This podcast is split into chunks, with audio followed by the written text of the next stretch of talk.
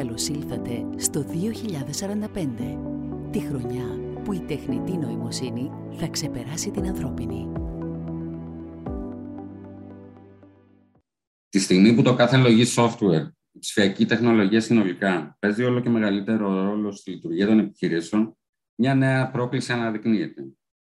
Πόση σημασία δίνεται στην ποιότητά του, στην ποιότητα δηλαδή του παραγόμενου λογισμικού, πραγματοποιούν οι επιχειρήσεις στον απαραίτητο έλεγχο; Στην εποχή της τεχνητής νοημοσύνης, το ζήτημα είναι ακόμα πιο επιτακτικό, καθώς έρχονται όλο και περισσότερες εφαρμογές και υπηρεσίες που αξιοποιούν τις δυνατότητές της.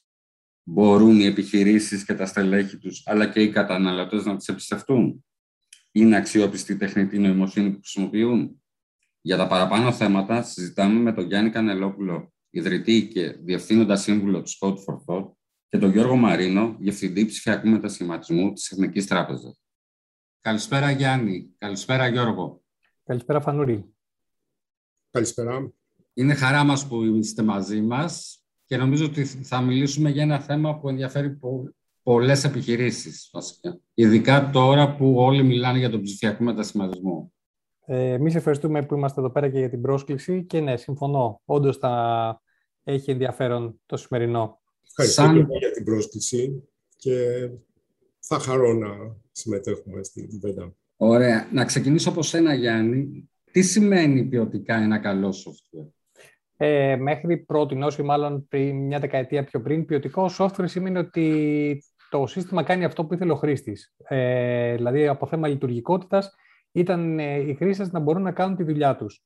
Ε, όμως, ε, τα τελευταία χρόνια παρατηρούμε ότι υπάρχει μια τάση ε, να θεωρούμε και ποιότητα και το μέρος αυτού του συστήματος που δεν βλέπει ο χρήστης. Με λίγα λόγια, το πώς έχει φτιαχτεί το σύστημα, ποια είναι η αρχιτεκτονική του, πώς είναι, αν είναι καλός ο κώδικας, αν μπορούμε να τον αλλάξουμε εύκολα για να διορθώσουμε είτε bugs, είτε να προσθέσουμε καινούργια χαρακτηριστικά στο σύστημά μας ή στο προϊόν μας για να δώσουμε καινούργιες λειτουργικότητες στο χρήστη.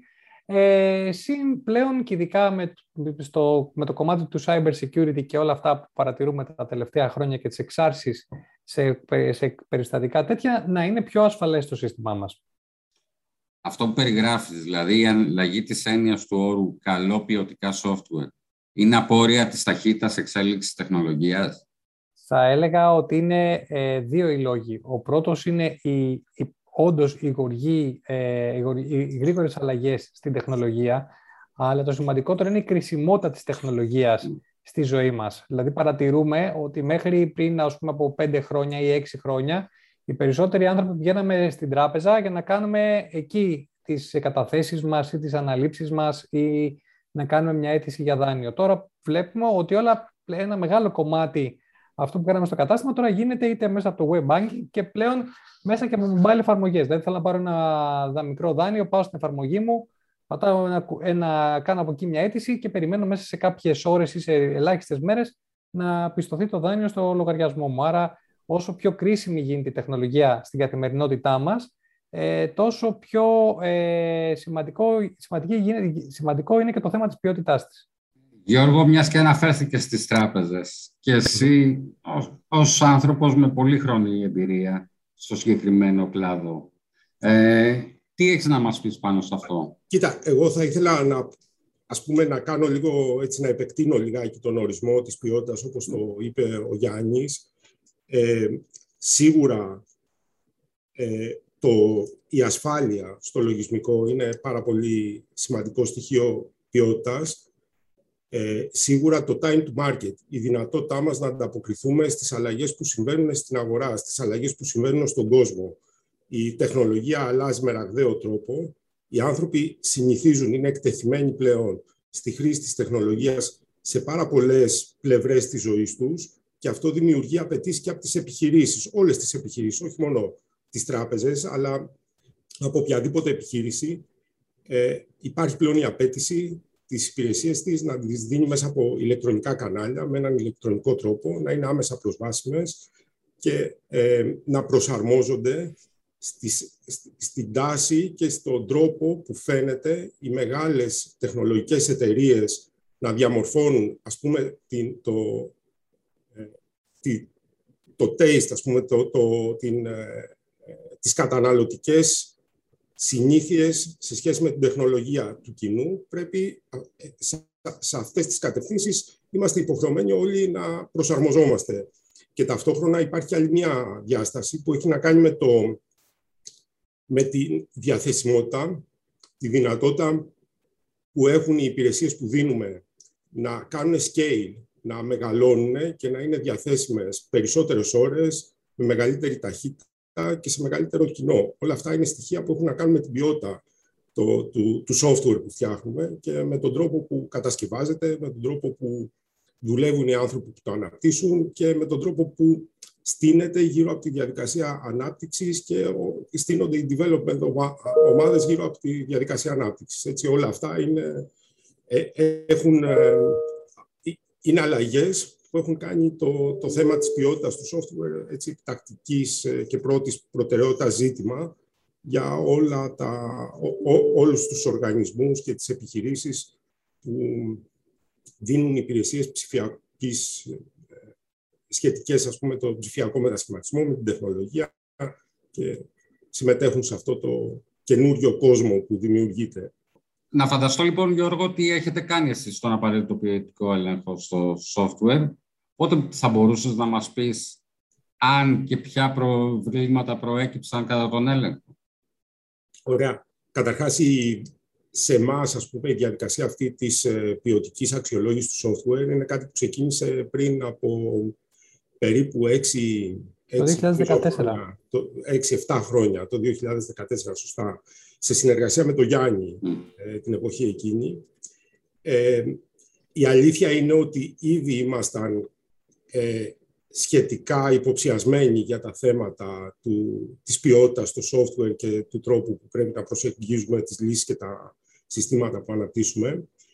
Ε, Παρ' όλα αυτά, όταν εκτεθήκαμε έτσι πρώτη φορά σε, ένα τέτοιο, σε μια τέτοια συστηματική μελέτη του software που φτιάχνουμε, ε, ήταν ένα σοκ εσωτερικά για τις ομάδες που ήρθαν σε επαφή με αυτό, γιατί πραγματικά ε, ε, συνήθειες, τρόποι, μεθοδολογίες που χρησιμοποιούσαμε ε, μπήκαν κάτω από το μικροσκόπιο και αρχίσαμε να τις εξετάζουμε με μεγάλη λεπτομέρεια και μάλιστα με έναν τρόπο που στην αρχή θεωρούσαμε ότι ήταν εξωφρενικός. Δηλαδή, πραγματικά θεωρούσαμε ότι κάτι δεν πάει καλά, κάτι δεν ακούμε σωστά, κάτι δεν καταλαβαίνει το σύστημα που αξιολογούσε το software που φτιάχνουμε κλπ. Πήρε αρκετό χρόνο αρχικά να δούμε ότι πραγματικά και να καταλάβουμε σαν ομάδα και σταδιακά έτσι να αρχίσει ο κόσμος εσωτερικά στην τράπεζα, στις ομάδες, στις ε, development ομάδες, να εκπαιδεύεται και να καταλαβαίνει ακριβώς ποια είναι τα θέματα που προκύπτουν, ποιες είναι οι δυσκολίες και τι είναι αυτό που προσπαθούμε να περιορίσουμε σαν, ε, σαν, σαν φαινόμενο και σαν προβλήματα. Ε, χρειάστηκε συστηματικό training στο, στο, στις, ομάδες, στις development ομάδες της τράπεζας ε, που είναι κάτι που θεσμοθετήθηκε και έκτοτε ε, μεταξύ μαζί με το υπόλοιπο training σε σχέση με την τεχνολογία που χρησιμοποιούμε ή σε σχέση με τα θέματα που αφορούν συγκεκριμένα το τραπεζικό software ε, συμπεριλαμβάνουμε μέσα στην εκπαίδευσή τους και το κομμάτι της, του ελέγχου της ποιότητας και με ποιο τρόπο μπορούμε να πετύχουμε καλύτερη ποιότητα software κλπ. Ε, okay, και σταδιακά αυτό είδαμε ότι βελτίωσε πάρα πολύ και τον τρόπο που γίνεται η δουλειά και την ταχύτητα που έχουμε στο, στην, στην παραγωγή αποτελέσματος και τον τρόπο επικοινωνίας μεταξύ των ομάδων που κάνουν development και ε, ήταν, ε, ήταν ας πούμε, έτσι, καθοριστική σημασίας για να μπορέσουμε να εξελίξουμε το software που φτιάχναμε. Συνήθως τα προβλήματα που ε, εντοπίζεις, ας πούμε έτσι, τα τεχνικά προβλήματα που εντοπίζεις με ένα συστηματικό ποιοτικό έλεγχο είναι πολύ συνηθισμένο πρόβλημα είναι το duplication, η αντιγραφή κώδικα, δηλαδή έγραψες κάτι μια φορά και όταν το ξαναχρειάζεσαι δεν το κάνεις reuse με ένα δομημένο και συστηματικό τρόπο όπως προβλέπεται από την τεχνολογία που έχεις διαθέσιμη, αλλά απλώς αντιγράφεις τον ίδιο κώδικα. Αυτό γενικά είναι μια παθογένεια, ας πούμε, που όσο το αφήνεις, την αφήνεις να εξελίσσεται, τόσο μεγαλύτερα μεγαλύτερο χρέος, τεχνολογικό χρέος δημιουργεί για το software που φτιάχνεις. Ε, αυτό είναι έτσι μια πολύ συνηθισμένη περίπτωση. Μια άλλη πολύ συνηθισμένη περίπτωση είναι η, ε, να αναπτύσσεις software που να έχει ε, πολύ μεγάλη πολυπλοκότητα εσωτερικά. Δηλαδή, οι developers είναι άνθρωποι που συνήθως είναι έξυπνοι, έτσι με μεγάλη ικανότητα να καταλαβαίνουν πολύπλοκα πράγματα και να σχεδιάζουν πολύπλοκα πράγματα και είναι πολύ εύκολο να πάρουν το δρόμο του να ε, δημιουργούν και πολύπλοκες ε, κατασκευές που μετά είναι δύσκολο για οποιονδήποτε επόμενο να τις παρακολουθήσει, να τις συντηρήσει και να τις επεκτείνει ακόμα και για τους ίδιους. Δηλαδή, όταν ε, δούλεψε ένα project, περάσουν 6 μήνες, έχει βλέπεις σε κάποιο άλλο και χρειάζεται να γυρίσεις πίσω για να ανοίξεις, να επεκτείνεις κάτι, να αλλάξεις κάτι κλπ. Είναι σαν να ξεκινάς πολλές φορές από την αρχή και αυτό έχει να κάνει πολύ με την πολυπλοκότητα που έχεις κάνει embed, που έχεις ε, εμφυσίσει μέσα στο, στην ε, υλοποίηση που έχεις κάνει. Οπότε, πρακτικά έτσι, οι μεγάλες περιοχές, νομίζω, που, έχουν, ε, που, που είχαν, που, που επηρεάστηκαν, ας πούμε, από την συστηματική, το συστηματικό ποιοτικό έλεγχο, ήταν η μείωση της πολυπλοκότητας, μειώθηκε η πολυπλοκότητα στο software που φτιάχνουμε, έγινε πιο απλός ο τρόπος με τον οποίο φτιάχνονται οι εφαρμογές και τα συστήματα και καταφέραμε με κάποιο τρόπο να περιορίσουμε κακές συνήθειες που έχουν να κάνουν με duplication στον κώδικα, με εκτεταμένες ε, ε, αναφορές σε ε, μεγάλο αριθμό παραμέτρων στα, στα reusable components του κώδικα κλπ. Τώρα είναι λίγο τεχνικό, τεχνική απάντηση, αλλά πάνω κάτω αυτό θα έλεγα. Ε, να συμπληρώσω και εγώ, Φανούρη, εδώ σε αυτό που λέει ο Γιώργος, ε, και μπορούμε να προχωρήσουμε και στα πιο, ας πούμε, επιχειρησιακά mm. ωφέλη, αλλά το βασικό που πρέπει, να, που, έχει, που πρέπει να τονίσουμε είναι και η αλλαγή της κουλτούρας. Αυτό, δηλαδή, που στην αρχή υπήρχε το, το σοκ που λέει ο Γιώργος, έρχονται κάποιοι τύποι όπως εμείς με την Code for Thought και την SIG που ερχόμαστε και μετράμε τη δουλειά άλλων ανθρώπων που επί χρόνια ας πούμε κάνουν, έχουν φτιάξει συστήματα, τα πίνουν στην παραγωγή, εξυπηρετούν χιλιάδες κόσμο, εκατομμύρια κόσμο και έρχεται κάποιος και λέει τώρα το μετράμε και αυτό είναι το αποτέλεσμα. Οπότε το πρώτο σοκ ας πούμε που, που περνάει είναι το, το αποτέλεσμα της μελέτης. Ε, αλλά στη συνέχεια αυτό που θεωρώ ότι κάνουμε εμείς καλά είναι που δουλεύουμε μαζί με τις ομάδες. Δηλαδή ένα είναι να μετράς την ποιότητα κάποιου πράγματος και το δεύτερο είναι να βοηθήσεις αυτόν τον οποίο έχεις κληθεί να αξιολογήσεις, ας πούμε, να μετρήσεις, ώστε να μπορέσει να φέρει τα επιθυμητά αποτελέσματα. Εσείς δηλαδή ως Code for Thought δεν μένετε μόνο στο ότι να εντοπίσετε τα προβλήματα, αλλά ταυτόχρονα βοηθάτε και τις εταιρείες στο πώς να τα λύσουν. Ε, ναι. Βοηθάτε για, τις ομάδες. Ε, ε, σωστά. Δηλαδή, ερχόμαστε ως ε, Code for Thought και σε συνεργασία με την Ολλανδική εταιρεία Software Improvement Group που μας δίνει και την πλατφόρμα και τα εργαλεία και όλα και είμαστε δίπλα από τις ομάδες. Γιατί αν θες να αλλάξει κουλτούρα κάποιος, πρέπει να είσαι δίπλα του και να τον βοηθήσεις. Mm. Αλλιώς, ε, απλά μετράς κώδικα για εκείνον και δεν βοηθάς να επιτευχθεί το, το αποτέλεσμα το οποίο είναι το επιθυμητό που είναι η εξέλιξη πρακτικά. Οπότε... Ακριβώς. Δηλαδή και η ποιότητα, πάντα, πάντα υπάρχουν περιθώρια να βελτιωθεί κι άλλο και οι ομάδες να αποκτήσουν και, άλλα, και άλλες οπτικές γωνίες. Δηλαδή πρώτο είναι η ποιότητα του κώδικα, μετά είναι πώς θα κάνω ασφαλή τον κώδικα, μετά μπορεί να είναι πώς θα κάνω πιο αξιόπιστο το σύστημά μου ή, ή, να τρέχει πιο γρήγορα και να μην έχω τα, τα, τα λεγόμενα outages. Δηλαδή αυτό που τώρα όλα τα συστήματα, τα ηλεκτρονικά πρέπει να είναι 24 επί 7, πώς το εξαδιασφαλίζω ήδη από το επίπεδο του σχεδιασμού ή της ε, συγγραφής του κώδικα; Ναι, ναι, ναι. απλώς να συμπληρώσω ότι αυτό είναι τώρα μια συνεχής προσπάθεια. Δεν είναι κάτι που θα εκπαιδευτεί κάποιος, θα μάθει κάτι και τελείωσε. Είναι κάτι που με κάποιο τρόπο είναι μια προσπάθεια που σε βοηθάει καλύτερα να καταλάβεις έτσι με πιο απλό και πιο δομημένο τρόπο τι είναι αυτό που φτιάχνεις, ποιο είναι το πρόβλημα που λύνεις, ποια είναι η καλύτερη προσέγγιση κάθε φορά. Είναι, ξέρεις, το λέμε εδώ, μιλάμε έτσι για την ποιότητα του software σαν να είναι κάτι που είναι ανεξάρτητο από την ε, λειτουργικότητα ή από το αποτέλεσμα που παραδίδεις στο χρήστη. Τα χώρισε κιόλας ο Γιάννης στην αρχή και είπε ότι δεν μας αρκεί να είναι σωστή λειτουργία σε σχέση με αυτό που έχει ζητήσει κάποιος. Ε, θέλουμε να είναι και, ας πούμε, με ποιοτικό τρόπο φτιαγμένο το software. Όμως, πρακτικά αυτά τα δύο συνδέονται. Δηλαδή, όσο περισσότερο ε, επιμένεις να εξορθολογίζεις τον τρόπο με τον οποίο κάνεις τη δουλειά, αναπτύσσεις το software, σε τόσο καλύτερη κατανόηση φτάνεις και για το ζητούμενο, τι είναι αυτό που πας να φτιάξεις, για ποιο τρόπο επιλέγεις να το λύσεις με έναν τρόπο και όχι με κάποιον άλλον, γιατί χρησιμοποιείς μία προσέγγιση και όχι κάποια διαφορετική και αυτό σιγά σιγά βάζει και τα πράγματα στη θέση τους. Γίνεται όλο το σύστημα λίγο πιο ορθολογικό και πιο διαχειρίσιμο. Και αυτό είναι μία μόνιμη, ας πούμε, ένα μόνιμο... Ε, μια μόνιμη προσπάθεια από, από τους, ναι, από τους Μια μόνιμη άσκηση. Ναι. Και αυτό, αυτό βοηθάει και η καλλιέργεια της κουλτούρας μου στον οργανισμό. Και αυτό δηλαδή, από ένα σημείο και μετά, ε, βλέπεις ότι δηλαδή αυτό που θέλουμε να καταφέρουμε με όλες τις ε, ομάδες και τις εταιρείες που συνεργαζόμαστε είναι ότι ανεξάρτητα από τα άτομα που φεύγουν και έρχονται, η κουλτούρα υπάρχει εκεί και περνάει στους επόμενους και μετά στους επόμενους και πάλι στους επόμενους. Είπαμε για τα προβλήματα που αναδεικνύει ο ποιοτικός έλεγχος του software. Α δούμε τώρα και τα ωφέλη. Ο Γιώργος και αγράφησε ένα-δύο σε μια προηγούμενη απάντησή όπως ας πούμε το time to the market.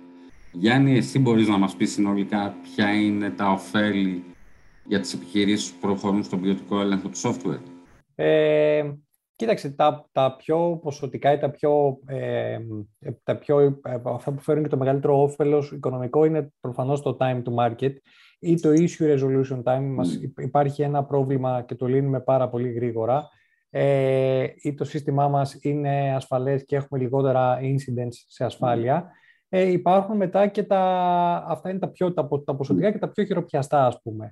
Ε, δηλαδή, σε, έναν, σε ένα άλλο πελάτη μας ε, στην, στην Ελλάδα, αυτό που η ομάδα παρατήρησε είναι ότι από τότε που ξεκίνησε η άσκηση του προσέχουμε την ποιότητα του κώδικα, τα issues στο production μειώθηκαν πάνω από 70-80%. Το οποίο είναι πολύ σημαντικό όφελος. Από την άλλη, αν πάμε στα ποιοτικά ωφέλη, το, ε, το πρώτο είναι αυτό που είπαμε και πριν, η καλλιέργεια της κουλτούρας. Ειδικά σε ένα περιβάλλον όπου πλέον είναι πάρα πολύ ανταγωνιστικό ακόμα και για την έβρεση ταλέντων. Δηλαδή, σε όποια χώρα και να πας αυτή τη στιγμή και ρωτήσεις οποιοδήποτε οργανισμό, το μεγαλύτερο, ένα από τα μεγαλύτερα προβλήματα που έχουν είναι πώς θα βρουν καλούς software engineers. Οπότε, ε, όταν λοιπόν υπάρχει ε, με πολύ μικρή, ε, υπάρχει μικρή προσφορά και μεγάλη ζήτηση, οι καλοί θα πάνε εκεί που ξέρουν ότι θα τους προσέξουν περισσότερο. Άρα, ένας οργανισμός ο οποίος αρχίζει να αποκτά φήμη ότι προσέχει την ποιότητα ε, της δουλειάς που κάνουν οι, οι προγραμματιστές του, ε, αναμφίβολα μπορεί να, κάνει, να προσελκύσει ταλέντο σε σχέση με κάποιον που έχει τη φήμη ότι εδώ, ξέρεις, έρχεται καθένας και γράφει ό,τι θέλει και μετά φεύγει και πάει αλλού. Ε, το, άρα η ποιότητα μπορεί να βοηθήσει και σε αυτό, να προσελκύσει καλύτερο ταλέντο. Ε, ε το, το, το, το, το, άλλο είναι ότι είναι ένας πολύ ωραίος τρόπος, ένας μεγάλος οργανισμός όπως η, η Εθνική Τράπεζα, ας πούμε, η οποία έχει πολλούς εξωτερικούς συνεργάτες ή ε, προμηθευτές, μέσω της ποιότητας να μπορεί να ελέγξει το, τα, τα παραδοτέα τους. Δηλαδή υπάρχει, υπάρχουν εταιρείες οι οποίες συνεργάζονται ε, με, σε πολλούς πελάτες και σε άλλες εταιρείες και οι, το να αξιολογούνται ποιοτικά τα, τα, τα ο κώδικας που παραδίδουν ας πούμε, προς χρήση είναι ένας τρόπος να για διαχείριση της σχέσης και να κατά κάποιο τρόπο το λεγόμενο vendor management ή πώς διαχειριζόμαστε τους προμηθευτές μας. Ε, αυτά είναι τα πιο βασικά και από ποιοτικής άποψης, ας πούμε, ωφέλη που μπορεί να έχει ένας οργανισμός ο οποίος ε, ε, προσέχει την ποιότητα, τον, τη τεχνική ποιότητα των συστημάτων του και τα ποσοτικά, όπως είπαμε πριν. Εντάξει, εγώ ε. απλώς να, συγγνώμη, απλώς να προσθέσω και κάτι, ότι ε, εγώ νομίζω ότι έτσι ένα ε, side effect που είναι, δεν είναι τόσο πολύ ορατό είναι ότι με κάποιο τρόπο οριμάζει περισσότερο το development team, οριμάζει περισσότερο οι άνθρωποι που είναι τεχνικοί, γίνονται λίγο πιο όριμοι σε σχέση με το τι είναι αυτό που κάνουν, για ποιο λόγο γίνεται, πόσο σημαντικό είναι. Τώρα, αυτό μπορεί να μην φαίνεται τόσο πολύ ποια είναι η άμεση, να, να μην είναι τόσο άμεση η επίπτωση ας πούμε, από κάτι τέτοιο. Όμως, αν σκεφτούμε ότι περισσότεροι οργανισμοί είναι σε μια κατεύθυνση πλέον που σιγά σιγά τα επόμενα χρόνια θα είναι software οργανισμοί. Αυτή είναι η αλήθεια. Δηλαδή, software business είναι όλο το business που γίνεται πλέον και θα γίνεται στο μέλλον.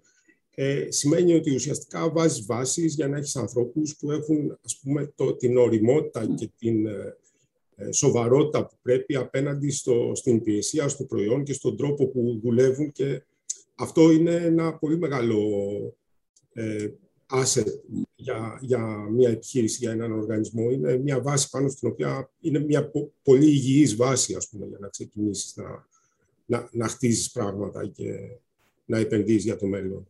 Ναι, ειδικά όσο, όπως είπες και εσύ, το software γίνεται ένας κρίσιμος πυλώνας και ειδικά της τραπεζικής, έτσι, γιατί το βλέπουμε και από εταιρείες του εξωτερικού ότι Της ζωής μας όμως, mm. όχι μόνο της τραπεζικής. Δηλαδή, ναι, ναι, ναι. το software είναι στα ψυγεία μας, στα αυτοκίνητά μας, ε, ξέρω εγώ, στην mm. καθημερινότητά μας ναι. παντού. Δεν είναι τόσο.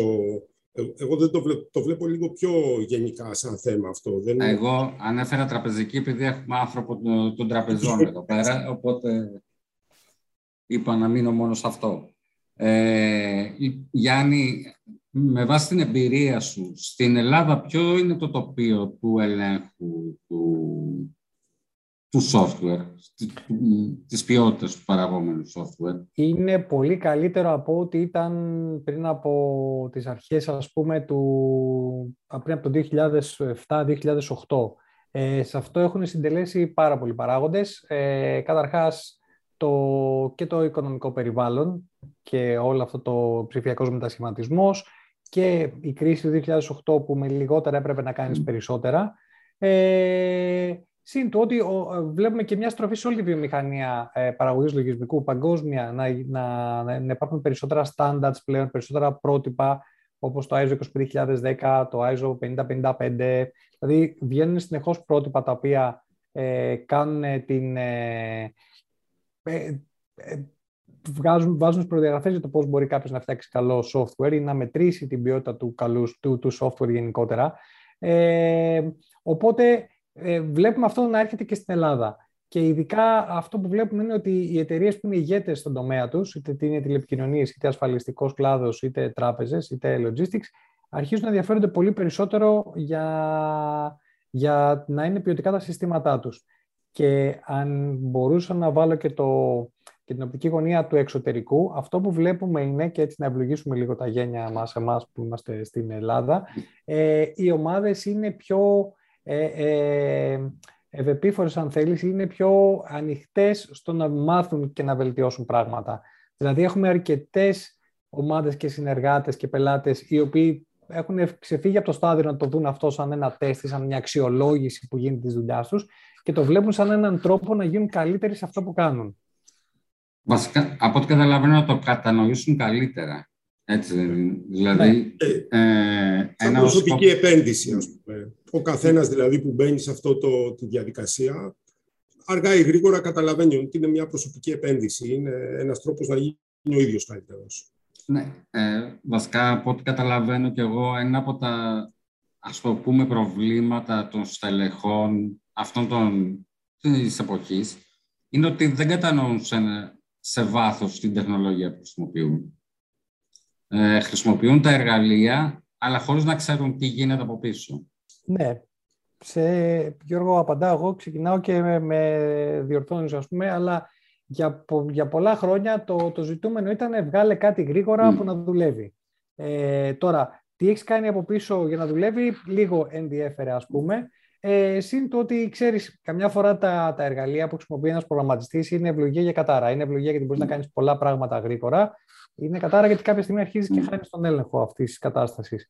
Ε, Όμως θα έλεγα ότι λιγότερο ήταν η τεχνολογία ή τα εργαλεία περσέ που ένα ένας προγραμματιστής δεν πρόσεχε την ποιότητα αυτού που έφτιαχνε και περισσότερο όλη αυτή, όλη αυτή η πίεση. Βγάλε κάτι γρήγορα που να δουλεύει. Ε, ο Γιώργος το ξέρει καλύτερα από μένα. Εγώ έχω περάσει ναι. προγραμματιστής πριν από πολλά χρόνια. Ο Γιώργος όμως το ζει επισταμένα συνέχεια αυτό ότι βγάλε να βγει στην παραγωγή και να δουλεύει, ας πούμε. Εντάξει, εγώ περισσότερο, ας πούμε, έτσι, κάνοντας και μια αναδρομή προς, προς, τα, έτσι, προς τα πίσω αρκετά χρόνια, απλώς νομίζω το εξής. Καταρχάς, σήμερα νομίζω ότι δεν υπάρχει απόσταση μεταξύ του τι συμβαίνει στην Ελλάδα σε σχέση με το τι συμβαίνει στο εξωτερικό στον τομέα της τεχνολογίας. Δηλαδή, οτιδήποτε εμφανίζεται είναι θέμα ημερών, ας πούμε, στην πραγματικότητα, για να απορροφηθεί από το τοπικό εντός εισαγωγικών community και να αρχίσει πλέον να χρησιμοποιείται, να εμφανίζεται σταδιακά κλπ. Υπάρχει ο, ο τρόπος που επικοινωνείται η τεχνολογία, η πλατφόρμα πάνω από την οποία ας πούμε, μαθαίνεις τα νέα, ανακαλύπτεις την καινούρια τεχνολογία, ενημερώνεις κλπ. Είναι κάτι που είναι πάρα πολύ ανοιχτό. Είναι το ίντερνετ, είναι κάτι πάρα πολύ ανοιχτό. Είναι, ας πούμε, όλα αυτά είναι προσβάσιμα πλέον σε όλο τον κόσμο με, θα έλεγα, με συμμετρικό τρόπο. Δεν υπάρχει, ας πούμε, ασυμμετρία. Τώρα αυτό είναι κάτι όμως που συμβαίνει τα τελευταία 20 χρόνια. Δηλαδή άρχισε ουσιαστικά αυτή η κανονικοποίηση να συμβαίνει τα τελευταία 20 χρόνια. Παλιότερα δεν ήταν ακριβώς έτσι τα πράγματα. Υπήρχε μια απόσταση αρκετά μεγάλη και ήταν πολύ... Υπήρχε χρόνος, υπήρχε μια καθυστέρηση στο πώς τα νέα από το εξωτερικό φτάνανε στο, στη, στον τοπικό και, πόσο, και τι πρόσβαση είχες ανάλογα με το τι exposure είχες στο, στα trends, ας πούμε, και στις τάσεις και στην τεχνολογία που ανα, αναπτύσσονταν στο εξωτερικό κλπ. Εντάξει, οπότε θέλω να πω ότι κουβαλάμε και μια εμπειρία και μια μνήμη από το τι συνέβαινε παλιότερα ε, και ταυτόχρονα είμαστε και εκτεθειμένοι και στο τι συμβαίνει σήμερα, αλλά ε, παλιά, οπότε υπήρχε, παλιότερα υπήρχε μεγαλύτερη δυσκολία πραγματικά γιατί συνολικά υπήρχε μια καθυστέρηση, υπήρχε μια χρονική απόσταση που είχε να κάνει με τον τρόπο που μπορούσες να αντιληφθείς το, τι, τις αλλαγές στον κόσμο και τα καινούργια πράγματα που συνέβαιναν σε κάθε επίπεδο όμως. Δεν ήταν μόνο στο, ξέρεις, στα τεχνολογικά trends κλπ. Ε, τώρα, όσον αφορά το, την ποιότητα στο software, είναι κάτι που είναι σχετικά καινούριο. Δεν είναι... Πάντοτε, πάντοτε υπήρχε, ε, ας πούμε, ε, ξέρω εγώ, υπήρχε ο κόσμος που ήταν focused σε αυτή την περιοχή και έκανε, ε, πραγματικά έκανε δουλειά για πολλά χρόνια, εδώ και πάρα πολλά χρόνια, ε, πάνω σε, ε, στο θέμα της ποιότητας του software και στον τρόπο που πρέπει να αναπτύσσεται και σε, όλη αυτή την περιοχή. Ε, όμως ήταν πιο δύσκολη τεχνολογία. Δηλαδή, το ζητούμενο παλιότερα ήταν να φτιάξεις κάτι να δουλεύει. Δηλαδή, ήταν από μόνο του, ήταν ένα επίτευγμα. Ναι, Πράγματι, ναι. ο καιρός και η τεχνολογία είναι περισσότερο ε, απτό πράγμα, κάτι που είναι πιο εύκολο να το διαχειριστείς και μπορείς να φέρεις καλύτερα αποτελέσματα. Είναι πιο προσβάσιμη και πιο εύκολα ε, διαχειρίσιμη από, το, από τους ανθρώπους που εμπλέκονται. Ε, παίρνει και άλλη διάσταση και αρχίζει και προσέχεις περισσότερες λεπτομέρειες. Οριμάζει, οριμάζει η τεχνολογία. Αυτό συμβαίνει, ότι ε, μιλάμε για κάτι που έχει εξελιχθεί αλματοδός σε πολύ μικρό χρονικό διάστημα και χρειάζεται το χρόνο του για να οριμάσει. Οπότε αυτό νομίζω ότι είναι που βλέπουμε και δεν το βλέπουμε μόνο για το, στον τόπο μας, το βλέπουμε συνολικά στον κόσμο να σημαίνει και μα, μαζί κινούμαστε κι εμείς. Αυτό, ε, αυτή είναι η αίσθηση δική μου. Ναι, ναι, ναι. Επειδή ο, ο Γιώργος είναι προέρχεται από τον κλάδο των τραπεζών, που ο κλάδος ο συγκεκριμένος έχει και μπορεί να έχει και τους ανθρώπινους πόρους, αλλά και το budget για να προχωρήσει στην έλεγχο της ποιότητας του software.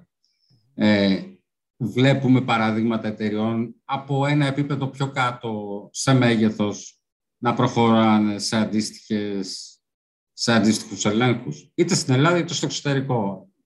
Ε, ναι, βλέπουμε. Δηλαδή από εταιρείες μεσαίου μεγέθους, οι, ε, οι οποίες προφανώς δεν έχουν τον προπολογισμό της Εθνικής Τράπεζας για την πληροφορική, πιθανότατα ο τζίρος μιας τέτοιας εταιρείας μπορεί να είναι ολόκληρο ο προπολογισμό μόνο της πληροφορικής που έχει η Εθνική Τράπεζα, μπορεί να είναι ο μισός ή το ένα δέκατο ας πούμε, του, του, του προπολογισμού.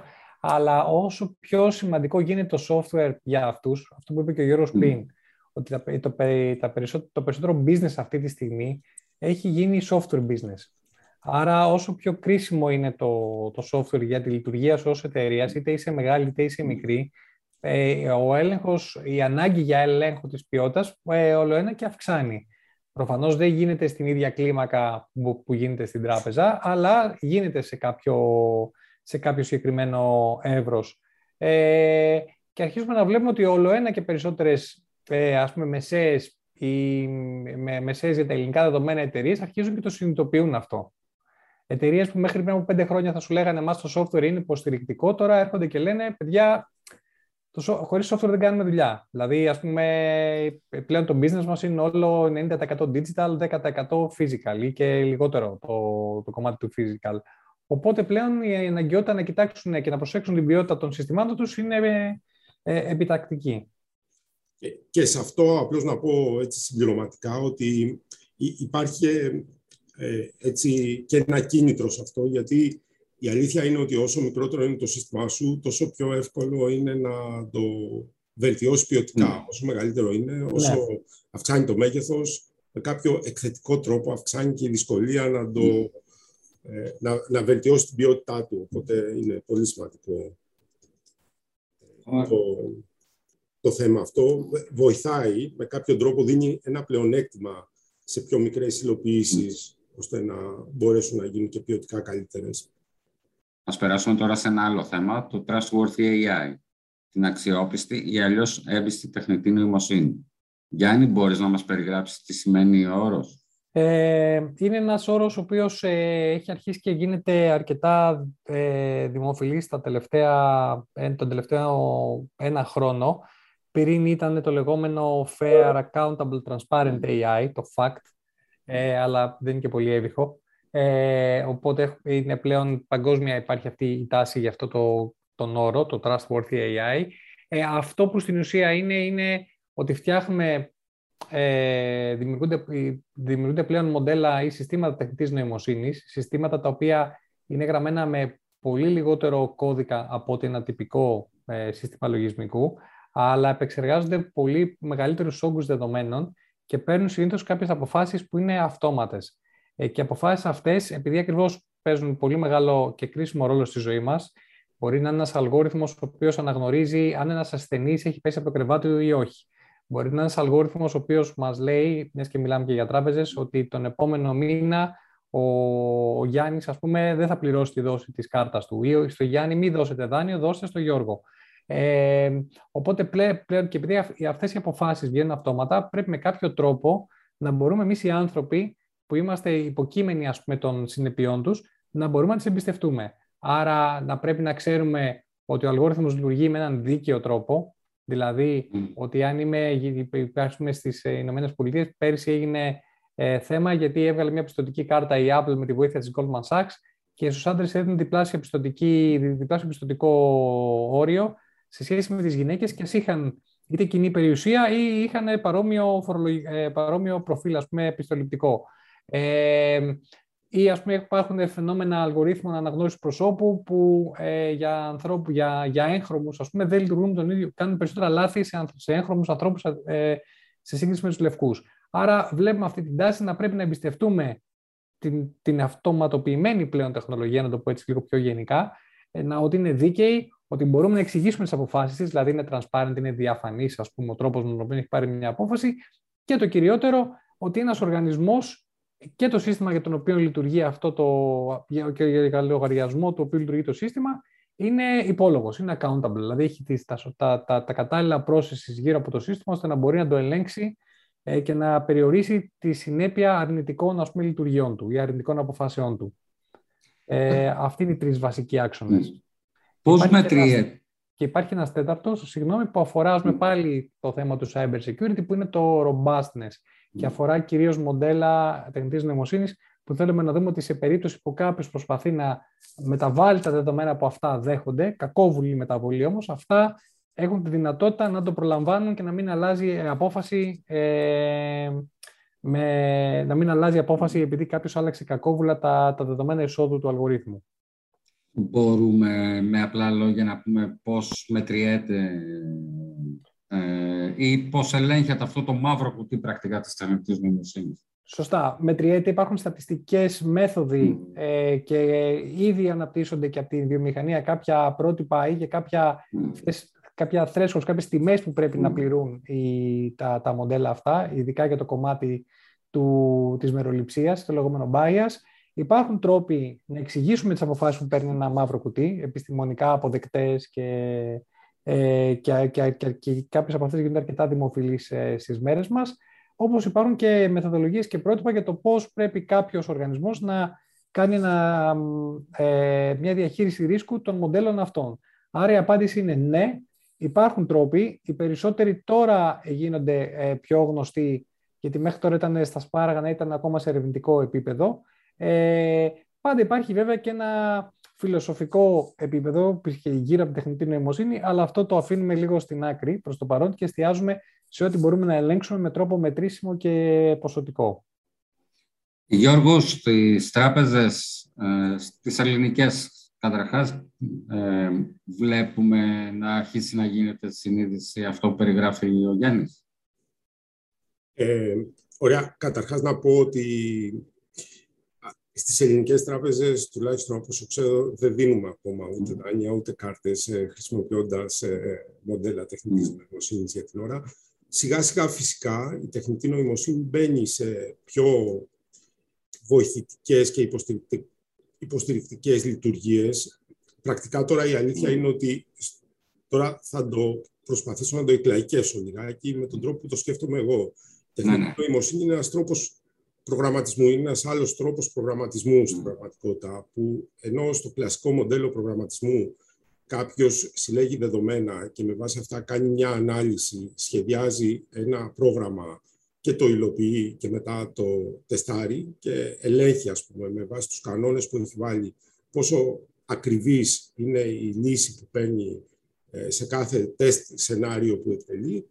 Ε, όταν χρησιμοποιείς αλγόριθμους τεχνητής νοημοσύνης, αυτό που κάνεις είναι ότι ουσιαστικά δίνεις σε έναν προκατασκευασμένο αλγόριθμο τα δεδομένα σου και ουσιαστικά ο αλγόριθμος τι κάνει, γίνεται εσωτερικά fine-tune γύρω από τα δεδομένα, έτσι ώστε όλο το κομμάτι της ε, ανάλυσης, της υλοποίησης και του τεστ ενσωματώνεται αυτόματα μέσα στον αλγόριθμο.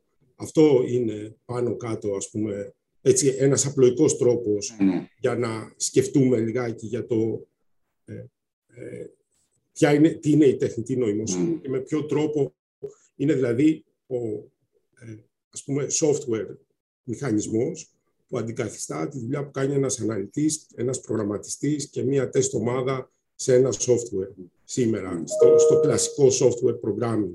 Οπότε, το, ας πούμε, ο έλεγχος, το trustworthy ε, AI είναι μια προέκταση, ας πούμε, κατά κάποιο τρόπο, είναι η μεταφορά στη, στη σημερινή εποχή ε, του αντίστοιχου software quality και maintainability και ε, ε, είναι πολύ σχετικά τα δύο, αυτά τα δύο πράγματα, γιατί με τον ίδιο τρόπο αξιοποιεί. Ωραία. Ε, τώρα... Θα μπορούσε να το πει καλύτερα ο Γιώργος και να κάνει καλύτερη αναλογία. Πραγματικά δηλαδή είναι αρκετά εύστοχη. Γιατί έτσι το βλέπουμε ακριβώς και εμείς. Ναι, και, και, και, εγώ, και εγώ το λέω γιατί έτσι και εγώ το καταλαβαίνω. Δηλαδή και με αυτόν τον τρόπο μπορείς να σκεφτείς και πού μπαίνει, πού μπαίνει πλέον η τεχνητή νοημοσύνη και τι μπορεί να κάνει κλπ. Οπότε, σαν ένα programming ε, model, ας πούμε, ε, παράδειγμα προγραμμα, ε, προγραμματισμού, ας πούμε, έτσι, το, αυτό το AI, η AI τεχνολογία, σιγά σιγά είναι λογικό να αρχίσει να εμφανίζεται σε διάφορα σημεία, ε, κάνοντας υποστηρικτικές δουλειές. Για παράδειγμα, να σε βοηθήσει να εξάγεις δεδομένα από ψηφιοποιημένα έγγραφα. Με έναν τρόπο που, κάνει, που κατανοεί τη γλώσσα και εξάγει ε, νοήματα μέσα από το έγγραφο. Να σε βοηθήσει να ε, αντιμετωπίσει το διάλογο με έναν άνθρωπο που υπάρχει απέναντι, ο οποίος κάνει ερωτήσεις, in context πάντοτε, ναι. δεν μπορεί να κάνει ερωτήσεις γενικής φύσεως, ας πούμε, αλλά μέσα στο context που έχεις κάνει train το μοντέλο σου, ας πούμε, ώστε να, να, να του απαντάει αυτόματα ή σε άλλες περιπτώσεις που προσπαθείς να προβλέψεις την εξέλιξη κάποιων μεγεθών. Για παράδειγμα, σε εμά, ας πούμε, μια περιοχή θα ήταν η πρόβλεψη των υπολείπων που έχουν τα ATM της τράπεζας σε μια περιοχή ανάλογα με το trend, με την κίνηση που υπάρχει, την καταναλωτική κίνηση που υπάρχει στην αγορά κλπ. Υπάρχουν διάφορα ενδιαφέροντα σενάρια που μπορεί να σκεφτεί κάποιος εκεί. Οπότε, σιγά σιγά, φυσικά, ε, σε διάφορες περιοχές που είναι λίγο ε, αυλαβείς, ας πούμε, για την λειτουργία των, ε, του, του, του συστήματος, του τραπεζικού συστήματος. Ε, όλα αυτά μπαίνουν. Παρ' όλα αυτά, οι τράπεζες είναι γενικά ε, οργανισμοί που είναι regulated. Υπόκειται σε κανονισμούς, αυστηρούς κανονισμούς λειτουργίας και ελέγχου για τον τρόπο που ε, λειτουργούν και για τα συστήματα που διαθέτουν και τον τρόπο που εξυπηρετούν και αντιμετωπίζουν τους ε, πελάτες και τους χρήστες τους, γιατί είναι πολύ βασικό ε, συστατικό της λειτουργίας του, της οικονομικής ζωής του τόπου, ναι. του, του, κάθε τόπου, ας πούμε. Οπότε δεν, δεν, θα είναι, δεν, δεν είναι τόσο εύκολο ε, να υιοθετήσουν ε, τεχνολογίες που δεν είναι πάρα πολύ, ας πούμε, ε, δεν, δεν έχουν οριμάσει αρκετά ακόμα. Οπότε, ε, στο εξωτερικό είναι λίγο πιο, στην Αμερική είναι λίγο πιο εύκολα τα πράγματα. Ε, είναι, υπάρχουν περιπτώσεις που υπάρχουν ε, streamlined μοντέλα για χορηγήσεις ε, δανείων σε, με, με, σε χαμηλά όρια, με χαμηλά όρια φυσικά κλπ. Ε, και άλλα σενάρια χρήσης ε, μοντέλων έτσι, τεχνητής ε, νοημοσύνης, αλλά ε, στην Ελλάδα νομίζω ότι μέχρι στιγμής είμαστε λίγο σε, πιο, ε, σε, σε ένα πιο αρχικό στάδιο και ναι. νομίζω και στην Ευρώπη γενικότερα, όχι μόνο στην Ελλάδα. Ναι. Στην Ευρώπη είναι συνήθως πιο συντηρητικά, συντηρητικός ο τρόπος που όλα αυτά ε, τα αφομοιώνουμε. Τώρα, ε, για το, ε, έτσι για την περιοχή αυτή του, του, της, ε, του explainability και του, και του ελέγχου σχετικά με τον bias και, το, και την αξιοπιστία, ας πούμε, των, της τεχνητής νοημοσύνης, εγώ απλώς ένα σχόλιο που θέλω να κάνω είναι ότι εγώ αισθάνομαι ότι είναι πάρα πολύ ερευνητικό πεδίο ακόμα. Δηλαδή, παρόλο που ας πούμε, δεν είναι τόσο αχαρτογράφητο όπως ήταν τέσσερα χρόνια πριν. Τέσσερα χρόνια πριν, ας πούμε, ήταν από τα βασικά θέματα όταν προσπαθούσες να δεις τι συμβαίνει με την τεχνητή νοημοσύνη. Ήταν το νούμερο ένα θέμα ήταν ότι το explainability, ας πούμε, και το bias. Τώρα είναι λίγο πιο... Είναι λιγότερο ερευνητικό, αλλά παραμένει ένα ερευνητικό πεδίο. Δηλαδή, είναι μία από τις βασικές περιοχές τις οποίες ε, ασχολείται πάρα πολλοί κόσμος και γίνεται πολύ μεγάλη επένδυση γιατί αν αυτό δεν, δεν ε, απαντηθεί με έναν τρόπο που να ε, δημιουργεί τη βεβαιότητα στους ανθρώπους ότι είναι ασφάλεια. ότι είναι ασφαλές mm. και ε, ελεγχόμενο, ε, θα είναι ε, barrier, ας πούμε, για την επέκταση. νομίζω ότι αισθάνεται όλος ο κόσμος ότι θα είναι ένα πιθανό μελλοντικό φράγμα στην επέκταση της χρήσης της τεχνολογίας.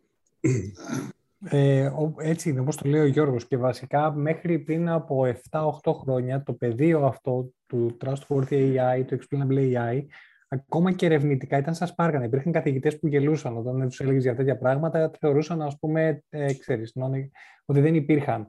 Ε, ακαδημαϊκά ή ερευνητικά αυτό ξεκίνησε να παίρνει τα πάνω του από το 2016-2017 και μετά. Απλά αυτό που βλέπουμε είναι ότι στην περίπτωση της τεχνητής νοημοσύνης όλα είναι πιο επιταχυνόμενα. Δηλαδή, ε, από τότε που αυτό ήταν, δεν υπήρχε για ερευνητικά μέχρι να γίνει, πέρασαν μόνο πέντε χρόνια, που σημαίνει που είναι ναι. μικρός χρόνος στην επιστήμη, πολύ μικρός, και βλέπουμε ότι από τότε που ξεκίνησε να γίνεται δημοφιλές ερευνητικά, το ότι έχει φτάσει στο, στο, στο, να ψηφίζονται νομοσχέδια αυτή τη στιγμή στην Ευρωπαϊκή Ένωση και στην Αμερική για αυτό το πράγμα, που έχουν περάσει πάλι τέσσερα χρόνια, πάλι βλέπουμε μικρούς χρόνους. Από εκεί και πέρα, βέβαια, το μεγάλο ερώτημα πάντα παραμένει πόσο γρήγορα θα γίνουν αυτά, θα υιοθετηθούν από τις εταιρείες και από τους μεγάλους οργανισμούς. Αυτό που λέει ο Γιώργος ότι οι τράπεζες ας πούμε, είναι διστακτικές στην υιοθέτηση τεχνολογιών τεχνητής νοημοσύνης, το βλέπουμε και σε άλλους οργανισμούς. Και γενικά στην Ευρώπη βλέπουμε πιο διστακτικές, δηλαδή όλοι θέλουν να επενδύσουν σε αυτό το κομμάτι, αλλά δεν έχουν αυτό το, αυτή τη, τη διασύνη που βλέπεις ας πούμε στις Ηνωμένες Πολιτείες ή σε άλλες ε, χώρες όπου, όπου, όπου είναι πολύ πιο δυναμική η στροφή προς, την, ε, προς εφαρμογές τεχνητής νοημοσύνης. Παρ' όλα αυτά όμως έχει μπει στο στόχαστρο των, ε, των οργανισμών και στην Ευρώπη και στην Ελλάδα ε, και είμαι σίγουρος ότι στα επόμενα δύο χρόνια θα δούμε πολύ περισσότερα πάνω σε αυτό αυτός ο ρυθμός που περιγράφεις που είναι λίγο πιο αργός ε, στην Ευρώπη σε σχέση με, τη, με τη ΣΥΠΑ ή και με την Ασία, φαντάζομαι με την Κίνα. Ναι. Ε, πού οφείλεται; Ε, εγώ πιστεύω, ε, επειδή είμαι τύπος αισιόδοξος πάντα, πιστεύω ότι έχει λιγότερο να κάνει με την έλλειψη ικανοτήτων και περισσότερο με την εγγενή τάση των Ευρωπαίων να είναι επιφυλακτική ως προς τεχνολογία ε, είναι γνωστό επίσης αυτό που λέμε ότι στην Αμερική η Αμερική, η Αμερική καινοτομή και η Ευρώπη ε, νομοθετεί. Ε, το βλέπουμε και σε αυτό το κομμάτι. ότι είμαστε πιο διστακτικοί γιατί υπάρχει και άλλη αντίληψη ως προς τον αντίκτυπο της τεχνολογίας. Δηλαδή, εμάς μας ενδιαφέρει πιο πολύ ίσως και το κοινωνικό κομμάτι, ενώ στην Αμερική, ας πούμε, είναι, ξέρεις, πάντα, τα πάντα είναι πώς θα κάνουμε cost savings, πώς θα κάνουμε economies of scale, όλα τα, τα το business, ας πούμε, πάντα mm. πιο, το business benefit έρχεται πιο, πιο μπροστά από ναι. τα άλλα.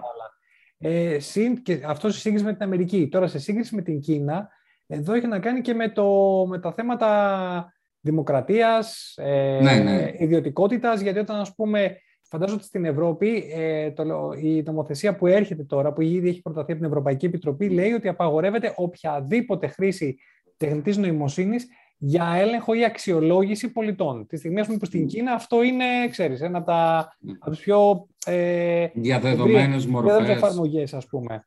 Κατάλαβες. Οπότε, ξέρεις, κάθε, κάθε λοιπόν ήπειρος έχει και τα δικά, και τα δικά της ε, ήθη και έθιμα και αυτό γίνεται, αντικατοπτρίζεται και στην τεχνολογία και στην υιοθέτησή της. Ναι. Πάντως και στην Αμερική η αλήθεια είναι ότι υπάρχει μια ανησυχία γενικά πλέον. Ναι. Δεν τόσο, Σωστά. Ας πούμε, Δηλαδή, εντάξει, η Ευρώπη έχει ένα έτσι, εγγενή συντηρητισμό σχετικά με αυτά τα θέματα, αλλά βλέπεις ότι και εκεί έχουν θορυβηθεί το, τα τελευταία χρόνια σχετικά με το τι μπορεί να πετύχει κάποιος και πώς, ας πούμε, ποια, ποιο μπορεί να είναι το impact από κάτι τέτοιο. Ε, προσωπικά, ε, με κάνει πολύ πιο... Ε, χαίρομαι για αυτό που γίνεται αυτή τη στιγμή και στις ΗΠΑ. Δηλαδή, αυτό που έγινε πριν από 10 μέρες με τον whistleblower για το Facebook, ότι οι αλγόριθμοι του Facebook ε, τόσο καιρό η εταιρεία ενδιαφέρεται μόνο για το profit optimization παρά για το τι κακό κάνει οι αλγόριθμοι τη και βγαίνει ένας άνθρωπος μέσα από εκεί και το αποδεικνύει. Ε, χαίρομαι γιατί νομίζω ότι πάμε σε μια κοινωνία που οι άνθρωποι ε, θα είναι πιο υποψιασμένοι ε, απέναντι σε αυτό που βλέπουν και σε αυτό που ακούνε και Προφανώς θέλουμε πάρα πολύ δουλειά και σαν οικονομία και σαν κοινωνία και σαν πολίτες, αλλά το γεγονός ότι βλέπουμε ότι και στην Αμερική αυτό που λέει και ο Γιώργος, ότι υπάρχει αυτή η στροφή και αυτή η ανησυχία έντονη, ε, νομίζω για καλό είναι. Ναι, νομίζω ότι αν σηκωθεί αυτή η σκόνη ε, και φανούν και εκεί ας πούμε, τα πιθανά προβλήματα, ε, μόνο καλό μπορεί να κάνει με την, και στο, σε αυτό που λέγαμε πριν, στο πώς το κοινό τελικά θα εμπιστευτεί ναι. την τεχνητή νοημοσύνη. Ναι, ε. και sorry να πω κάτι ότι πολλές φορές βλέπεις ότι η τεχνολογία εξελίσσεται με ένα ρυθμό. Εμείς είμαστε πολύ ενθουσιώδεις να την ακολουθήσουμε κλπ. Και η πραγματική κατανόηση για την επίπτωση που έχει η τεχνολογία τελικά στη ζωή μας και ποιες είναι οι συνέπειες και πώς ας πούμε θα επηρεάσει το αύριο έρχεται αρκετό καιρό μετά και αυτό έχει φανεί και στο παρελθόν. Δεν είναι ας πούμε, η πρώτη φορά και μάλλον δεν θα είναι και η τελευταία, εν ελπίζω, που θα συμβεί. Είναι, ε, χρειάζεται ένα χρόνο, οι, κοινωνίες, οι κοινωνίες δηλαδή, φαίνεται ότι χρειάζονται ένα χρόνο, ας πούμε, για να ε, αντιληφθούν την, ε, τις συνέπειες, τις πραγματικές συνέπειες της τεχνολογίας και ποια είναι τα σημεία που πρέπει να προσέξουν. Και αυτό νομίζω ότι γινόταν και παλιότερα. Δεν ήταν, δεν ναι, όχι. Ε, δεν έχει σχέση μόνο με την τεχνολογία του AI ή του software ή οτιδήποτε. Απλώς αυτές οι τεχνολογίες τρέχουν με ρυθμό που δεν έχει προηγούμενο, ας πούμε. Νομίζω ποτέ άλλοτε δεν υπήρξε, ας πούμε, αυτό το acceleration δεν, το, δεν, δεν έχει υπάρξει ποτέ άλλοτε στο παρελθόν. Αυτό συμβαίνει σήμερα. Και εγώ απλά να πω ότι είμαι πάρα πολύ, δεν ξέρω, χαρούμενος που είμαι σε μια εταιρεία και η εταιρεία μας, η δικιά μας που ασχολούμαστε ακριβώς με αυτό το κομμάτι. Δεν μπορούμε να κοιμηθούμε εύκολα τα βράδια, η αλήθεια είναι, γιατί αυτό που λέει ο Γιώργος, η εξέλιξη είναι τόσο, ε, η επιτάχυνση είναι τόσο φοβερή, ας πούμε, που πρέπει να είμαστε σίγουροι ότι την ακολουθούμε, αλλά είναι, είναι πολύ ωραίο συνέστημα να, να ξέρεις ότι μπορείς να βοηθήσεις, ας πούμε, στο και, στο, στον τρόπο, στο κομμάτι που σου αναλογεί, να κάνουμε μια κοινωνία και οργανισμούς πιο ασφαλείς και κυρίως να είναι πιο ωραίο να δουλεύεις εκεί πέρα. Γιώργο, Γιάννη, Γιάννη, Γιώργος, σας ευχαριστώ πολύ για την ωραία κουβέντα που είχαμε. Και εμείς ευχαριστούμε, Φανούρη. Σε ευχαριστούμε πολύ, Φανούρη και Γιάννη. Και εγώ, Γιώργο. Να είστε καλά. Γεια χαρά. Καλή συνέχεια. Επίσης. 2045. Η κοινότητα που σκέφτεται το μέλλον σήμερα.